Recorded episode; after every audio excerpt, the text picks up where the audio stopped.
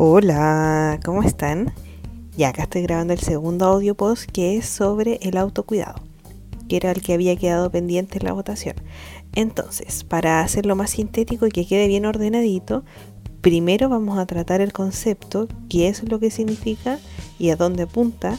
Segundo, eh, cómo aplicarlo a través de una experiencia personal. Y, y tercero, algunos tips o datos importantes que nos pueden servir a nosotros para aplicarnos en nuestra vida en nuestra vida diaria. ¿Ya? Así que ahora vamos a comenzar. La primera vez que yo escuché el concepto de autocuidado fue hace mucho tiempo. Y me llamó la atención porque lo encontré súper irrisorio. Era un momento en que yo estaba eh, súper complicada porque ya llevaba mucho tiempo en la maternidad estaba muy cansada, me había dado cuenta que necesitaba espacio. Entonces yo escucho este concepto de autocuidado y digo, pero ¿cómo cresta? ¿Dónde lo aplico? No tengo tiempo, no tengo lucas, con suerte me baño todos los días, que era lo máximo que alcanzaba a hacer en esa época. Entonces decía, es imposible. Más encima veía personas que lo aplicaban de forma diariamente que me llegaba a dar rabia. Pero el concepto yo lo tenía mal entendido porque pensaba que para tener rutinas de autocuidado se necesitaba un espacio prolongado o tener mucho tiempo o tener lucas. Lucas, por ejemplo, para ir a un gimnasio, lucas para que alguien me pudiera cuidar la guagua y así. Pero no, cuando empecé a investigar sobre este tema me di cuenta que era una concepción errónea del autocuidado. El autocuidado, en términos simples, lo que se refiere es a ser responsable con nosotros mismos es decir, tal como lo dice la palabra, a poder cuidarse cuando tengamos señales negativas sobre nuestro cuerpo, en nuestra mente o en nuestras emociones. Entonces, es súper importante poder identificar estos elementos para tomar medidas al respecto. El concepto de autocuidado además señala que eh, en lo posible y en el ideal es que nosotros apliquemos que nosotros lo apliquemos de manera constante, cosa de que estas señales negativas que nos puede dar el cuerpo, como señales de estrés, alguna dermatitis eh, por estrés o colapsos emocionales, incluso físicos, no lleguen a ocurrir, sino que es tener una práctica constante de autocuidado que nos permita evitar esos colapsos o esa sintomología eh, negativa. Entonces, para entender este concepto eh, con mayor profundidad, es primero entender que nos tenemos que cuidar a nosotros mismos y somos nosotros mismos los responsables de hacerlo. No tiene que ser un tercero porque somos nosotros mismos quienes saben lo que nos pasa en nuestro interior. Y para eso es necesario primero tomar conciencia de nuestros actos, es decir, empezar a identificar lo que nos hace bien y lo que nos hace mal en todos los aspectos de nuestra vida. No es un trabajo simple, no es un trabajo de un día y no es un trabajo tan fácil, pero en la medida que nosotros los vamos aplicando diariamente, este se va haciendo mucho más fluido. Entonces, para tomar esta conciencia de los actos, nosotros identificamos lo que nos hace mal y ahí vamos a la raíz y nos preguntamos, ¿por qué nos está haciendo mal? ¿Qué nos produce? ¿Qué sensación? ¿Rabia, enojo, pena, frustración? ¿Y por qué? Segundo, al hacernos conscientes de lo que nos hace mal o nos hace bien, vamos a tener que tomar la responsabilidad de conocer el punto que yo le hablaba anteriormente, es decir, ser responsables a través de este conocimiento. ¿Y responsable con quién? Con nosotros mismos, a través de nuestro, ah, eh, por ejemplo, de nuestra salud, física, emocional. Eh, por ejemplo, un caso bien particular. Yo sufro de dermatitis atópica. Entonces, cuando yo tengo colapsos de estrés o estoy muy estresada, no necesariamente colapsando, me empieza a dar eh, la dermatitis de una forma súper agresiva. Me empieza a dar en manos, en ojo y en los peores casos me ha dado en todo el cuerpo. Entonces, cuando yo empecé a tener estos síntomas, me pregunté, bueno, a ver, ¿qué está pasando conmigo que llego a este punto? Y ahí descubrí que el estrés era lo que a mí me producía crisis de dermatitis atópica combinado con otros elementos como de alimentación o contaminación muchas veces. Entonces desde ahí dije ya, ok, y empecé. ¿Qué es lo que me hace mal? Ah, ya, situaciones de estrés. ¿Cuáles son las que más me estresan, por ejemplo? Ya, me estresan que las cosas no salgan como yo quiero. Ok, tratemos ese punto. Eh, ¿Qué otra cosa me estresa? Ya, me estresa tal cosa. Ok, trabajemos ese punto.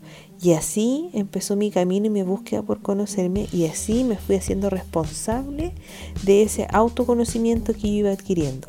Y el tercer punto que es súper, súper, pero súper importante y que en general nos cuesta mucho a nosotros como seres humanos y sobre todo cuando tomamos responsabilidades tan potentes como la maternidad es, chiquillas, hay que aprender a pedir ayuda no somos super mujeres y no somos super mamás. Sí, por supuesto que somos muy bacanas y podemos con muchas cosas, pero nosotras también necesitamos descansar y para eso necesitamos una red de apoyo potente. Potente no me refiero con que sean muchas personas, puede ser una persona que tengas, pero que tengas, que esté, que exista. En muchas ocasiones es difícil. Yo sé que es difícil tener red de apoyo porque queremos hacer muchas cosas pero tenemos que partir creando lazos de confianza con un otro, con un otro que puede ser el papá, con un otro que puede ser la abuela, y esto no significa abusar del otro, no significa que tú le vayas a entregar tu hijo 24/7 a la otra persona, no, en lo absoluto es, oye, me lo puedes ver por 5 minutos, y de verdad que te aseguro que esos 5 minutos en que tú estés desconectado, te van a ser muy útiles. Entonces es necesario pedir ayuda. Pedir ayuda cuando estemos cansados, pedir ayuda cuando ya empecemos a notar eh, ciertos síntomas negativos en nuestro cuerpo, pedir ayuda cada vez que lo necesitemos. Y eso no nos hace peores mamás, no nos hace peores mujeres y no nos hace tampoco más débiles. Todo lo contrario, nos hace personas conscientes y responsables de nosotras mismas. Entonces, a través de tres eh, puntos empieza el autocuidado. Y ahora lo que vamos a ver son eh, las opciones de autocuidado que nosotros podemos tener día a día y cómo podemos aplicarlas. Eh, resumen de lo anterior, entonces tenemos tres ideas súper importantes dentro del autocuidado. La toma de conciencia, la responsabilidad con nosotras mismas y pedir ayuda.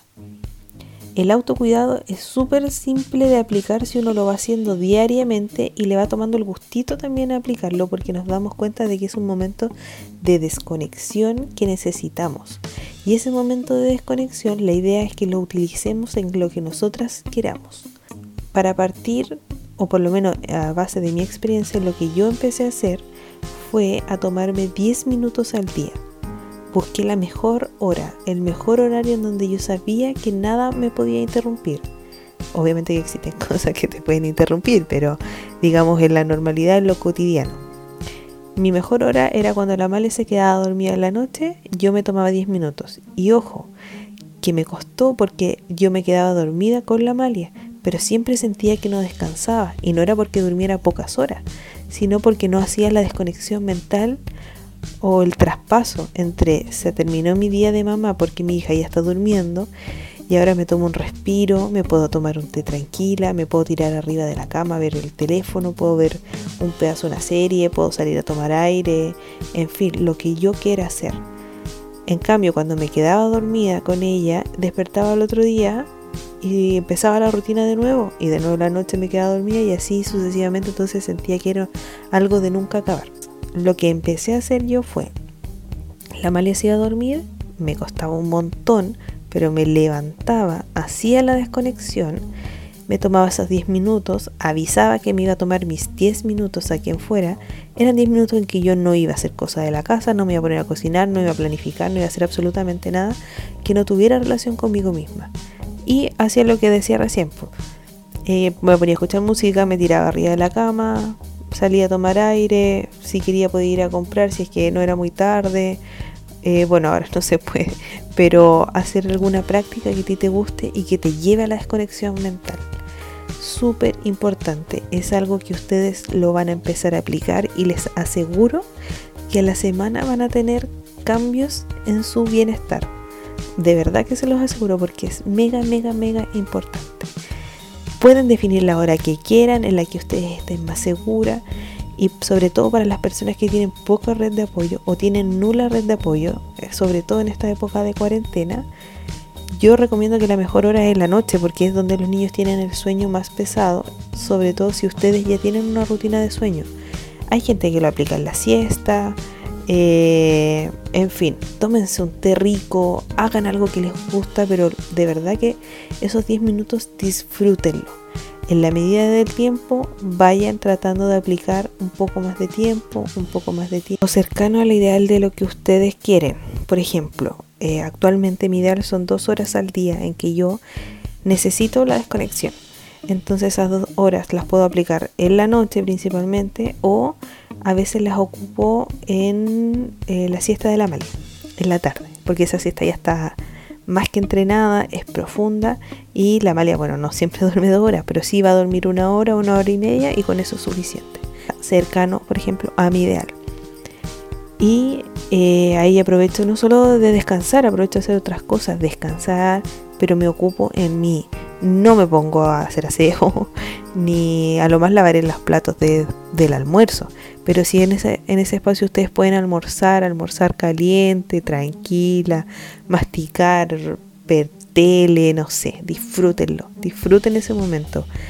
Y así se comienza con las prácticas de autocuidado. Este es el primer inicio y de ahí les aseguro que les va a cambiar la vida porque se van a volver conscientes de lo que necesitan y se van a volver sobre todo conscientes de lo que les está haciendo bien. Y cuando uno es consciente de lo que les hace bien, empieza a repetir los patrones y las prácticas. Si a ustedes les hace bien descansar, les aseguro que van a buscar más espacio para descansar. Si a ustedes les hace bien hacer ejercicio, les aseguro que van a buscar más espacio para hacer ejercicio. Si les hace bien leer, cocinar, escuchar música, les aseguro que ese espacio lo van a buscar, lo van a buscar, lo van a buscar. Esto es una práctica constante no es de un día, no basta con hacerlo solo un día, necesitan hacerlo día a día y muchas veces se van a ver obligadas a hacerlo. Ay, a día no quiero y esta hora y media la voy a ocupar en barrer y trapear porque la casa está muy desordenada. Luchen contra sus mentes sobre eso porque pasa y pasa súper seguido. Ustedes mismas cuando se vean en esa discusión mental digan, oye no, para, esto no es lo que tengo acordado conmigo misma el trato es otro, respetémoslo. Y así nos vamos haciendo el hábito. Y lo otro que es súper, súper importante, chao la culpa. No hay culpa por disfrutar el tiempo que nosotros necesitemos disfrutar. Olvídense de eso. No hay culpa por dejar la casa de lado y no hay culpa por disfrutar ese momento de paz que tenemos cuando los niños duermen o cuando están con otra persona. Así que libérense, conózcanse, respétense y sobre y antes de terminar, les quiero decir que sean súper conscientes de que esto se puede hacer. Uno siempre parte con la negativa de, puta, pero es que yo no puedo, yo no puedo, yo no puedo. Sí, se puede, son 10 minutos. Obliguémonos a hacerlo, son 10 minutos. De verdad que se puede, de verdad, de verdad que se puede. Eliminemos los pero, eliminemos las faltas de tiempo, eliminemos las faltas de ganas y hagámoslo. Solo espero que esto les sirva, escúchenlo todas las veces que lo necesiten. Eh, lo voy a dejar en el IGTV. También estoy creando la cuenta de Spotify para poder subirlo. Así que chiquillas, un abrazo enorme en esta época tan difícil, pero no dejemos de lado el autocuidado. Que estén súper bien.